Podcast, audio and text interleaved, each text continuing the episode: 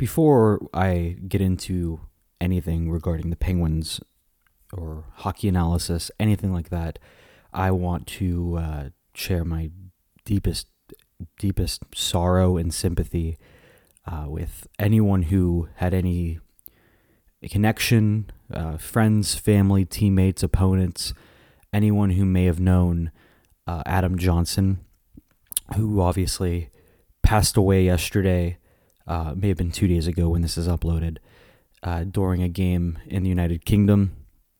The entire incident is one of the most tragic things that have come out of hockey in my time of following the game. You know, uh, incidents like that have happened before, where you see what obviously unfortunately transpired, and you know, by the grace of God, so they make it. And unfortunately for Adam, that was not the case, and he passed away doing what he loved. He was a penguin, uh, obviously during uh, you know the 17-18 season. He was with Wilkes-Barre. He was with the organization until uh, 2020 before he split some time um, in some European leagues, uh, spent some time in the AHL as well after that. But I remember him vividly. I remember watching Adam play preseason games for the Penguins. I don't necessarily remember his regular season. Um, I know he scored his uh, only NHL goal with the Pittsburgh Penguins. It was the only games he ever played in the NHL were with the Penguins. And I do uh, remember him being in the organization. And it is, like I said, there I can't properly put into words the severity of what has happened. And I, um, you know, I don't want to delve too deep into, um, you know, the nuances and the blaming or anything like that. Obviously, this is a time for grieving. But I do think that from this, um, positive change can be made. And I think one of those would be mandating the neck protectors that we saw, uh, you know, other other leagues and players across the world use them. And tonight, the night I'm recording, um, a handful of Providence Bruins, the Boston Bruins AHL team players, actually started wearing them because of the situation. And I mean, if you show a non hockey fan the game of hockey, usually one of the first things they think of is they're throwing bodies around at such a high speed. How does an incident like this not happen more? And I've thought it too, and I watch and consume a lot of hockey. And I think there's definitely going to be a move to make that not an issue. It, it, it's a preventable, at least in the instance what happened with Adam, it was preventable, and I think that we're going to see a real shift here in um, in hockey in regards to that. I don't think it's a very intrusive protection uh, from my from my uh, perspective, but I'm not a professional player, obviously. This is what whenever I was talking to friends and family about this, because this is really uh, it's really shaken me. You know, this is obviously uh, hits home. This is the Pens cast. He was a Penguins player that a lot of people remember, even though he didn't spend a ton of time with the uh, NHL team. But the point I keep trying to make, and by the way, if you hear squeaks in the background, um, that that's my dog. That's a new thing. Um, I'll get to later. Um, but one thing I keep saying is um, players sign up for a risk of in- injury in any professional sport, specifically hockey. Hockey is a very violent sport, always has been, it's in the nature. When you sign up, there's a risk of in- injury. You don't sign up for a risk of death. You don't. Obviously, sometimes in the most extreme circumstances, injuries can lead to that. But in this is instance, it was not something that needed to happen. It was something that could have been prevented. And among the list of people I feel terrible for in this entire situation, one of the people at the top of that list, who I don't know the name of, is the player who was a part of the altercation, not altercation, but the incident with Adam Johnson. Because obviously, not his fault at all, not something that he intended to do, even if he was going for a hit, a, a body on body hit no one ever in the game of hockey has d- tried to do what happened. That's not what happens. That's that that's not sportsmanship. That's like obviously that goes without saying. What happened was unintended. And unfortunately, that player now has to go and continue their life. And like I said, there should be no blame. No, no, there is nothing intentional about that. There should be no blame levied in that person's direction. However, I can sympathize deeply. I feel terrible for that player and how he has to go on now feeling the way he feels, knowing what happened wasn't his fault, obviously, but he was a part of it. And I think hockey at large uh, needs to feel some level of responsibility for what happened. And there really does need to be changes made because these players, a lot of them, especially in the NHL, make a lot of money. I can guarantee you one thing Adam Johnson, in that league he was playing in, was not playing for the money because there probably wasn't a lot of it. Playing in the United Kingdom, professional ice hockey, the money is not there. He was playing it because he loved the game and he died because of the game. And there will be changes made. I really hope that there will be changes made because it, it's such a logical concern to have watching the game of hockey. They're playing with two blades. Each player has two blades. So on the ice at any given point at even strength, there's 24 blades, including the goalies. And this doesn't happen that often, but when it does happen, it's obviously a huge story. And it's a much bigger story this time because the player literally passed away. Adam Johnson passed away because of this. Clint Malarchuk was lucky. He say he was uh, he was saved. He survived the incident. His incident. Um, Richard Zednik also survived. Adam Johnson cannot say the same thing, and because of that, it's the year 2023. Changes will be made. That's all I have to say uh, on that in, uh, on that uh, incident. Uh, rest in peace to Adam Johnson, and my thoughts are with everyone in his circle, everyone who was affected by this his teammates, his family, his friends, his opponents, anyone who knew him. I'm sure a lot of people in the Penguins organization uh, knew Adam Johnson, not just of his existence, but knew him personally.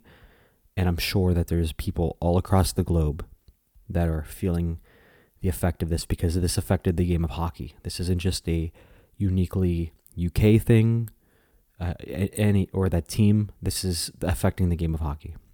So rest in peace to Adam Johnson. Now it's really hard to make a right turn after that, but I'm going to try my hardest just because in media sometimes you have to go from really really unfortunate stories to stories that in the grand scheme of life don't really matter that much but this whole podcast thing that I've signed myself up for, I did because I want to talk about hockey. I don't like talking about things like that because it's tragic. I hate when things like that happen. I want to talk about what happens on the ice in a strategic matter, in a results matter, not in the matter of what happened to Adam. So I'm going to move forward here and talk a little bit about the the Pittsburgh Penguins and what's been going on. I know I haven't had a podcast in almost two months now. At this point, it's it's been a very long time. It, it may actually only be a month. I'm not sure. Um, but since the last podcast, uh, my life has changed a lot. I'm uh, very busy. I'm doing a lot of work for a multitude of organizations and things. I'm also in school still. So I don't have a ton of time, free time to do this. I'm doing this right now at 11 to 1 and that's AM, not PM, uh, Monday early morning or Sunday night, however you look at it, after working. Um, so, but there's been enough that has happened with the Penguins themselves to warrant this. But to be honest with you, Adam Johnson's uh, situation definitely motivated me to start doing this again and do this episode because uh, doesn't feel right not to not to talk on the matter. Obviously, this this affects the Penguins and it was um, definitely something that needed to be done. But moving on, the Pittsburgh Penguins are seven games, I believe, eight games. That was the eighth game on Saturday. Are eight games into their season, and the overall vibe check in Penguin Land at PPG Paints Arena is negative. Pens fans are not feeling good about this. Analysts, columnists, uh, broadcasters, everyone is feeling pretty uncertain about what's been going on with this team so far. As it stands right now, let me get my trusty uh, applications up. As it stands right now, the Penguins are 3 5 and 0. Now, if you're keeping track in terms of the entire NHL, they are ranked 29th in points. Now, they are in good company. Below them, directly, is the Edmonton Oilers who uh, won tonight at the Heritage Classic against the Calgary Flames. But the Penguins are not looking good. And the expectation going into the year was that there would be improvements. Maybe it would take a little bit to gel, but there would be just general po- more positive vibes with the team. And I think they the Penguins fans expected playoffs. Minimum, they expected to be in the playoffs. And right now, they are a fair bit out of the playoff picture. Granted, eight games in. So, still a lot of hockey left to be played. Uh, 74 uh, regular season games, in fact, are left to be played, including tonight slash tomorrow night, uh, depending on your perspective on it. I guess it would be tonight. Uh, the Penguins play the Anaheim Ducks, I believe. I believe they play the Anaheim Ducks at the PPG Paints Arena. I need to double check that and make sure I'm right on that. But nonetheless, the Pittsburgh Penguins, yes, not having a good time right now. And we, I want to go into the nuances of why this is happening, what the problems are, and are there going to be, you know, necessary fixes that are actually going to happen? Or, or is this just going to be a tough time for the Penguins? Uh, tough season for the Penguins. That's certainly possible. But let's go through the numbers um, team wise as we see it. Uh, goals four per game. The Penguins currently sit amongst the uh, 20th place in the league. They are tied with the Nashville Predators and just a hair above the Florida Panthers, 20th in goals four per game. Not good enough. Not good enough uh, with the offense that they have. The top six generally has been performing. There have been a few uh, soft spots there, but the biggest issue has been bottom six scoring, where I believe they had two goals now. I think they have two goals um, from their bottom six forwards. Let me double, triple check that. Lars Eller Radim Zohorna. Yes, two goals. Not ideal in the slightest. And one of their top six forwards, sometimes top six, sometimes not, Rickard Rakell, has zero goals, one assist in eight games. One point in eight games for the over $5 million winger. A player who, since he got acquired in Pittsburgh, has performed, who fans really have gotten behind, and honestly, probably the one redeeming transaction that um, Ron Hextall did is acquiring Rickard Rakell. He got him for a second. Uh, Calle Clang and something, and uh, was it Brock McGinn? I think Brock McGinn was in that deal as well. Um, that's it. And everyone he he's performed well last season on uh, the top six right wing, you know, fluctuating between first and second line with Bryan Rust. But this season he's been a non-factor with one point in eight games. But he's not the only one going through individually, um, Jake Guentzel, Sidney Crosby, Evgeny Malkin, all of nine points in eight games. That's what's expected. Bryan Rust has had a really good start to his season. He has five goals in eight games, seven points total. Very good start. Very good start for Bryan Rust. Reilly Smith, four goals in eight games, two assists, six points. Um, that's a very good pace for him. Obviously, he's not going to score 40 goals this year, so that goal pace is going to go down a little bit. But he's looked really good. He's fit in very well very well alongside Evgeny Malkin. It's almost like Reilly Smith's arrival was brought out younger uh, Evgeny Malkin. Evgeny Malkin's really looked good uh, so far this season. But then you look beyond that and you get to the pair of offensive defensemen where Kris Letang has five assists in eight games. Um, you, that's about on par for what you'd expect from him to a lesser extent, four points in eight games for Erik Karlsson. coming off a 100 point season. The fact he's only at half a point a game is not great. You expect more for $10 million for what he is, considering he's a defensive liability. On the offensive side, he needs to be better than four points in eight games. Lars Eller has three points in eight games, one goal, two assists.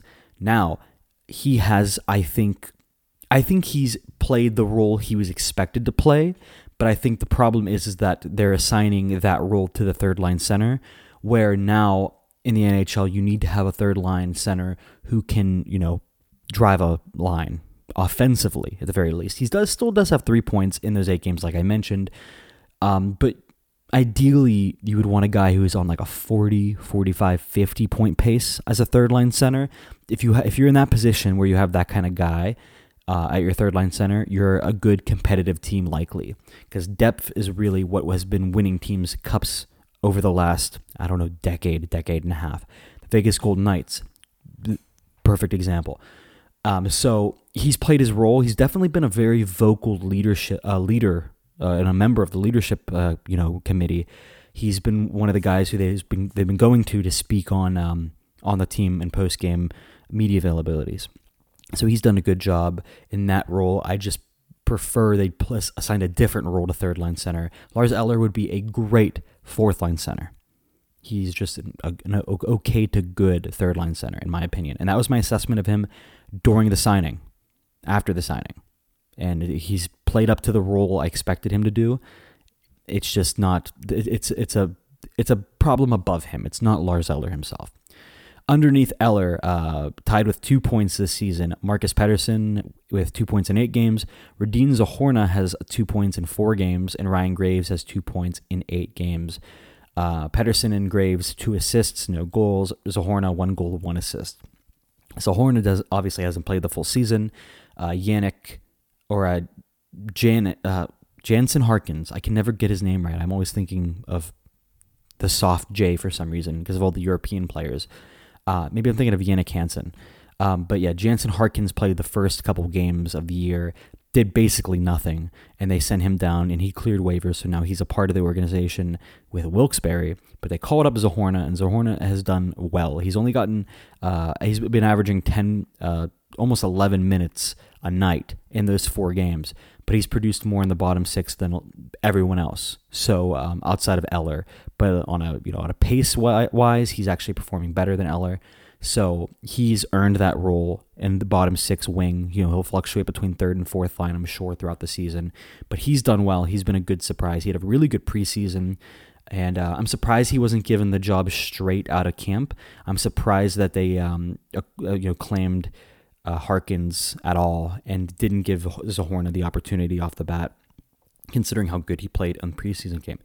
The only players who have who also have points, excuse me, this season are Drew O'Connor, Chad Ruhwedel, and the aforementioned Rickard Rakell. Rickard Rakell does not belong in that uh, place in the in the scoreboard in the stat line. He needs to pick up his pace be, or before he becomes a uh, you know, trade bait or if they can trade him or just you know, a non factor on this team, which is what he's been uh, for the better part of the season. A lot of players on this team have zero points, which is uh, a problem. Jeff Carter's played all eight games, no points. Noel Acciari's played all eight games, no points. POJ has played four games, no points. Jansen Harkins, he's down obviously uh, with Wilkes-Barre now, but he played four games, no points. John Ludwig played one game, obviously got injured in it, unfortunately. Did not get a point in that game, but he was throwing body. He played five minutes, five and a half minutes before he had to exit that game with a concussion. Hopefully, he can come back and play some meaningful minutes in games at some point, because it seems like that um, spot, or there's at least one spot, if not two, in that bottom pair that's available. Uh, they're not impressed with POJ so far this season, and they're letting other players audition for that position, including Ludwig, but also Ryan Shea. Shea has no points in four games as well. Matt Nieto, no points in eight games. Now, in the, in regard to Acciari Nieto, those guys, when they were signed, were not expected to put up many points. They were expected to be mainly bottom six defensive uh, PK guys they, they'll take D zone faceoffs, that line, because they're very good defensively. That was what was expected of them. But they still were expected to chip in a little bit, and they're just not doing it at all right now. And that's a problem for this Penguins team. They need depth scoring. They, they needed it last year. I thought some of the moves that they made this year would make it uh, less of an issue, and it's just not the case right now.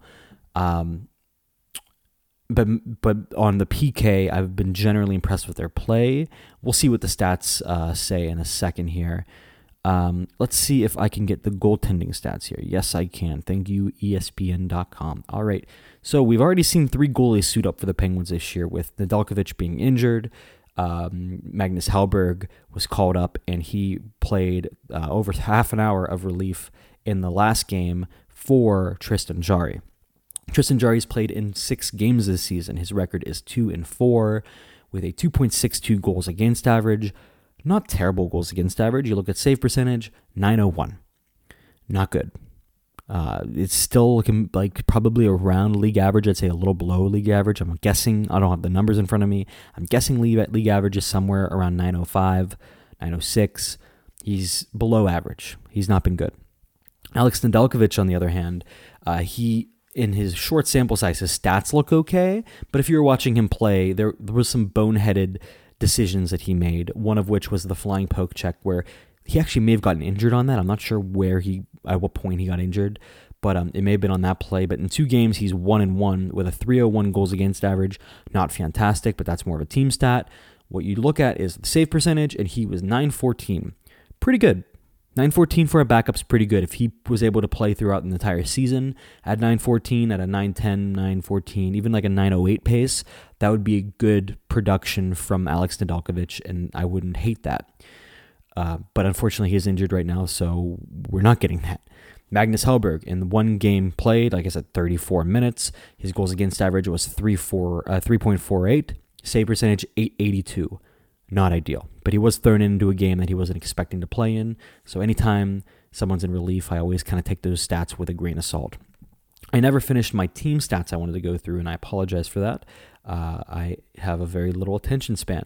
Goals against per game. Let's see where the Penguins rank there as NHL.com updates. The Pittsburgh Penguins rank 19th in goals against per game, tied with two other teams, the cross state Philadelphia Flyers and the rival, cl- even closer to uh, Philadelphia, the Columbus Blue Jackets. So, not the best company to be in. They're at 19th. Um, so, 20th in goals for per game, 19th in goals against per game. The stats say uh, the stats kind of say what you are, and right now they're saying that this team is the 20th place team in the league. But if you look at power play, it's even worse. Remember why we, not we, remember why the team acquired Erik Karlsson Because they really wanted to solidify that power play.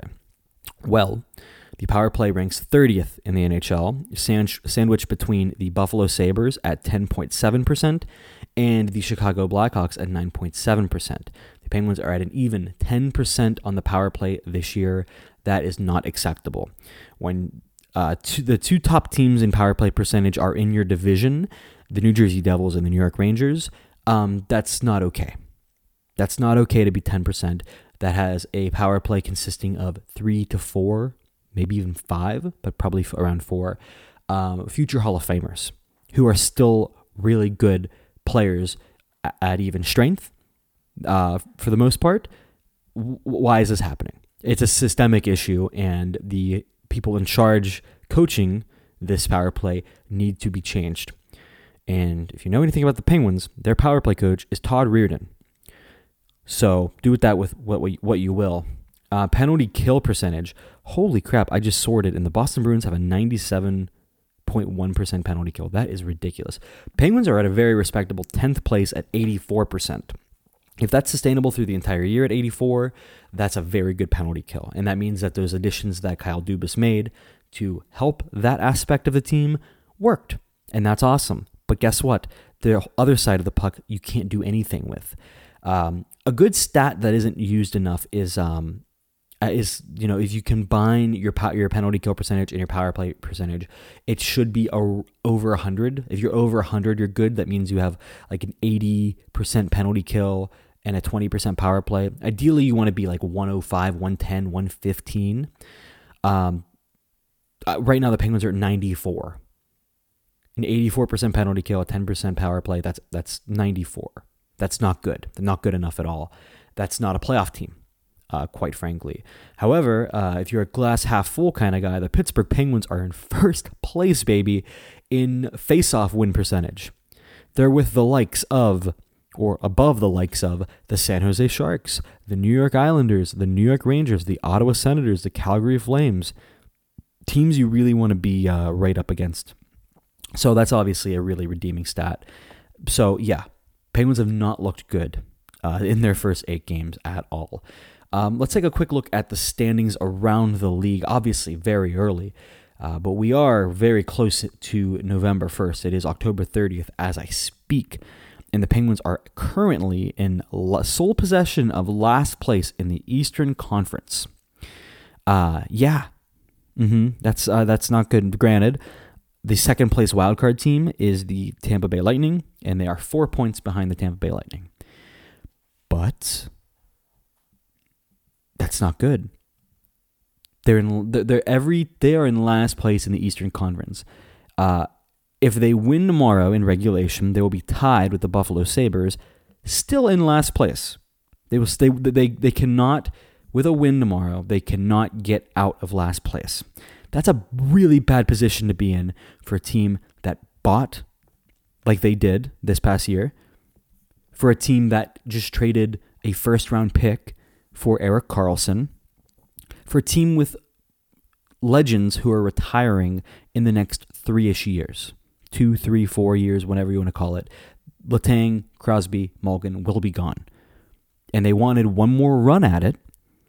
And the run they got is a last place finish in the East as it stands right now. Obviously, like I said, there's still a lot of hockey to be played. This team could get their act together, but right now, it's not looking good. I want to get more into the Penguins' performance in the first few games coming up right after this short break. The NFL season is going strong, and DraftKings Sportsbook is hooking new customers up with an offer that's even stronger. Bet 5 bucks on any game this week to score $200 instantly in bonus bets. And DraftKings isn't stopping there. All customers can take advantage of a sweetener offer every game day this October. Get in on the game day greatness. Download the DraftKings Sportsbook app now and use code THPN. New customers can score $200 instantly in bonus bets when you bet just $5 on the NFL. That's code THPN only on DraftKings Sportsbook an official sports betting partner of the NFL. The crown is yours. Gambling problem? Call 1 800 Gambler or visit www.1800Gambler.net. In New York, call 877 8 HOPE NY or text HOPE NY 467 369. In Connecticut, help is available for problem gambling. Call 888 789 7777 or visit ccpg.org. Please play responsibly. On behalf of Boot Hill Casino and Resort, licensee partner Golden Nugget Lake Charles, 21 plus age varies by jurisdiction. Void in Ontario. Bonus bets expire 168 hours after issuance. See sportsbook.draftkings.com slash football terms for eligibility and deposit restrictions, terms, and responsible gaming resources. Welcome back. So, obviously, I was talking a lot of crap on the Penguins, and I mean it. There's there have been some very bad performances this year. But they played really good against some good teams. In particular, that Colorado game. They won 4 0 at home against the Colorado Avalanche, who were riding a 15 game road win streak dating back to last season. So, with that in mind, the Pittsburgh Penguins are not the worst team, obviously. They may the standings may say that they're the worst in the East, but if you've been looking at some advanced analytics, you can see that they actually have been winning the expected goals race in the games. Uh, whereas they should be winning games that they're not winning. So the issue could be puck luck, could be you know tough goaltending, but they they've been playing well enough that they are they are supposed to be winning their games. To give you context, expected goal percentage. That's in the games you play. What percent of the expected goals is your team getting? Excuse me. The Pittsburgh Penguins are in second in the NHL, behind only the Colorado Avalanche. Expected goals percentage is one of the better stats, in my opinion, uh, at predict not just predicting, but at seeing how well your team played. They may not have won the game, but how did they look? How were they playing? Did they actually deserve to have a chance at it? And they did.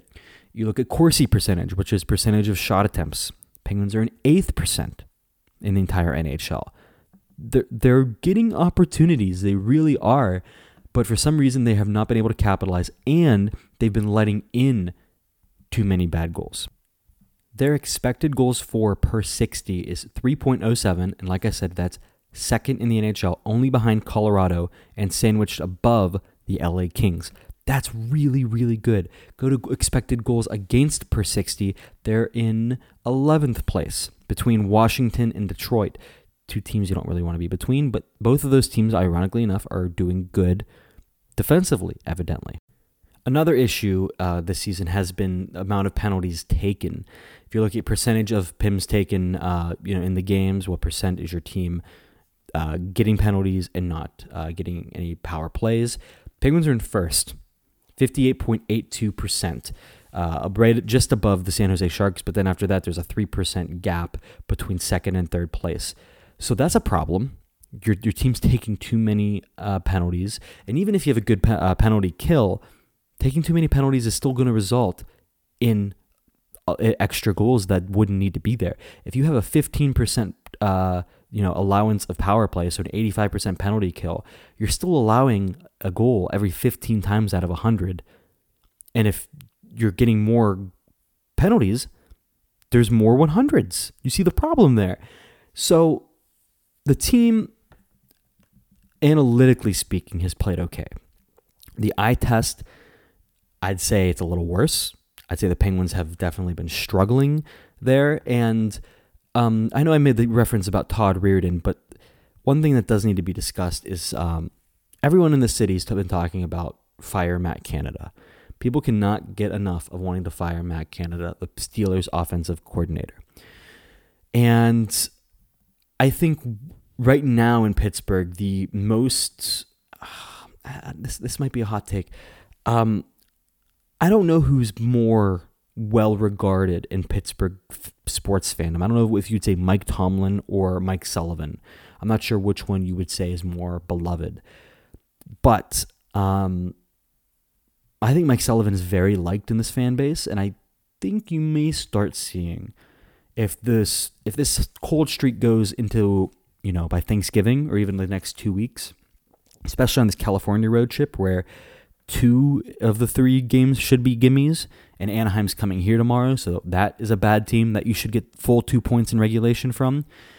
If you start seeing losses like those, you may start hearing Mike Sullivan's name more. Uh, just because this is a team that can't waste time playing a bad system. They, they don't have it. They're, they they don't have time to grow into anything or to adjust properly.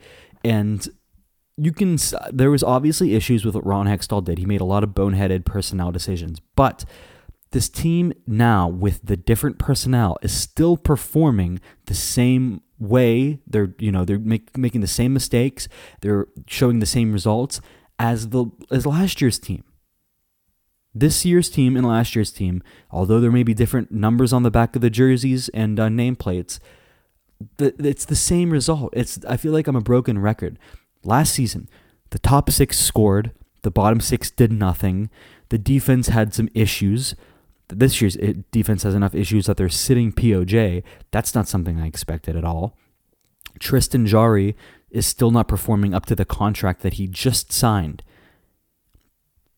Fans had issue with issues with him last year when he was making like uh, sixty percent of what he's making now. And now he's making his big boy contract, has a lot of term left on it, four years after this. And there's been no change. So either Coach Sullivan is stubborn and wants to implement his system regardless of the players he has, or the guys that Dubas added just aren't up to snuff. Which is weird because like I said, the expectation I had for those guys, specifically those bottom six forwards, was that, oh, they're going to be really good defensively and good on the PK. But where's the move to make this team have scoring, depth scoring? Then they signed guys like Andreas Johnsson, and I was like, oh, okay, maybe he'll be one of them. He was one of the first ones sent down. I all off season long, and you can listen to the previous episodes because I thought I, I I've said this from the beginning. I thought Alex Nylander was a shoe in for this roster. I thought he was going to be one of the play drivers on the bottom six. Like, oh, they're going to need some offensive scoring. Throw him in. And I was also confident that Jeff Carter wouldn't be playing right now, but he's playing every night. And I could read the stats to you if you if you want again, but in case you forgot, he has nothing going on. He he is public skating out there right now. Zero points in eight games. 10 minutes a night. He is getting the least amount of ice time amongst forwards on this team, just below Zohorna. I don't know how Zohorna doesn't have double, not really double, but doesn't have 50% at least more than what Jeff Carter's getting out there. He's public skating out there. He's been a non factor. And to boot, I sound Canadian, to boot, they literally have been putting him on the second power play unit. You have a guy getting zero points in their first eight games, and you think he's an option on the power play? I don't care what Jeff Carter used to be. Yeah, he scored 40 goals once. Yeah, he won a few cups. He's not that guy anymore. He wasn't that he wasn't that guy last year. He's really not that, that guy this year. He hasn't been that guy since his first few games he played in Pittsburgh when he really impressed people at third line center. Guess what? He's not even good enough to be fourth line winger right now. Get him off the ice. Say what you want about Rickard Rakell. Yeah, he's performing bad right now. He's not putting up the numbers, but you know he has it. You, you, you know it's there. You know he didn't fall off a cliff over summer. He has skill there. It, it's still very much there. Jeff Carter doesn't have it in the tank. And the rest of the guys who have no points on offense, Matt Nieto, Noel Acciari, I'm okay with them having zero points because of how good they've been on the PK. And like I said before, you kind of would like them to get a few, like you know, have a couple like you know, give you know, uh, accidental goals when they're out there on the fourth line, maybe even a short-handed goal here and there. But that's it's okay. They're not. They, they don't need to. It's the guys who are out there doing nothing, who are providing nothing out there. Jeff Carter's one of them. And you know what? Someone who I haven't mentioned very much in this episode is Drew O'Connor. He's one of the guys, along with Nylander, that I expected to be a bottom six play driver. He's not fantastic. I didn't think he would be an elite third liner going into this year, but I thought he'd be able to pr- produce something. He has 1.8 games. That stat line looks worse on Rickard Rakell than it does on Drew O'Connor, but it's still not good on Drew O'Connor. And I've also heard I don't really. It didn't stand out to me this opinion, but I, I have kind of seen it now that I've heard people talk about it. Ryan Graves has been underwhelming. He has two points in eight games. Wasn't expecting him to be a big point producer. That's not my issue. And everything that I said, I think he could change coming to Pittsburgh, and he would be good if he could change. He hasn't done. He's the player he was to a little worse extent. He's not playing with Cale Makar anymore or John Marino uh, he's playing alongside Kris Letang. Kris Letang's a good player, but for some reason, he's Graves is just not it because the what you want ideally alongside of Kris Letang is a guy who can move bodies, who can stay at home, be the stay-at-home defenseman, and you know put up good defensive analytic numbers, you know, good takeaways, stuff like that. But ideally, you want someone who pushes bodies out out from in front of Tristan Jarry or Nedeljkovic or Hellberg. And Ryan Graves, with his huge frame, six foot five, 220, 230, I forget what he is. I went to a Penguin practice dur- uh, during the preseason. He looked massive. He's massive on the ice, Ryan Graves. He's done. He's not done that. He has not done the little thing that would really be cool of him to do, which is use your body, use your frame. You have it, and push guys out from in front of the net. There was a goal in the, the last game. It was uh, I, I I forget who it was who scored it, but was standing in front of the net alone with Graves on the ice. As Graves was just kind of like hovering five feet away, six feet away in front of him, uh, a player took a perimeter shot, and the guy in front, uncontested, tipped it right in. And Ryan Graves, if he was playing the body, if he was contesting that player there, could have eliminated that goal but he didn't because he was I don't know what he was doing. If you look at the best years of Kris Letang, they were alongside guys like Brian Dumoulin, who did those things. Brian Dumoulin had a bad year last year. I'm not going to lie to you there. He was not great. But Ryan Graves hasn't done anything that is remotely productive, and he signed six years here. I liked that deal. I'm starting to not. That deal may age like milk. I don't know. I really don't know. Um, ahead for the Penguins. Like I said, eighth place in the Metro, last place in the East. Thing the the sky is falling, um, but I don't know if it's falling for uh, for the people at the uh, arena, or at least the people that uh, you know can have, have decision making power. Although it should. Uh, yes, tonight, Monday, October 30th at 7 o'clock Eastern, 4 o'clock Pacific, the Anaheim Ducks are in Pittsburgh playing against the Penguins. The San Jose Sharks uh, host the Penguins next Saturday, so they have a long week off. They are off Tuesday, Wednesday, Thursday, Friday, and Saturday. Five days off between the game tonight and the California road trip. They will be in California for the three games. The fourth, they play in San Jose. The seventh, they play in Anaheim. And on the ninth, they play against Los Angeles.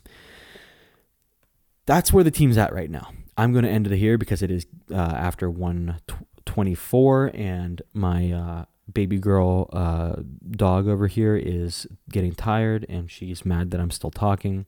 So I'm going to cut it here, and I'm going to try to keep up with these more frequently. I can't guarantee weekly just because of how crazy my schedule is right now, but I'm going to do my best to get as many Pens casts out there as I can. Um, I hope this was insightful. I mean, I feel like I, I just ranted about the Penguins for the last half hour of uh, this episode. I hope it wasn't ranty. I hope it was more you know, anal- analysis. I hope.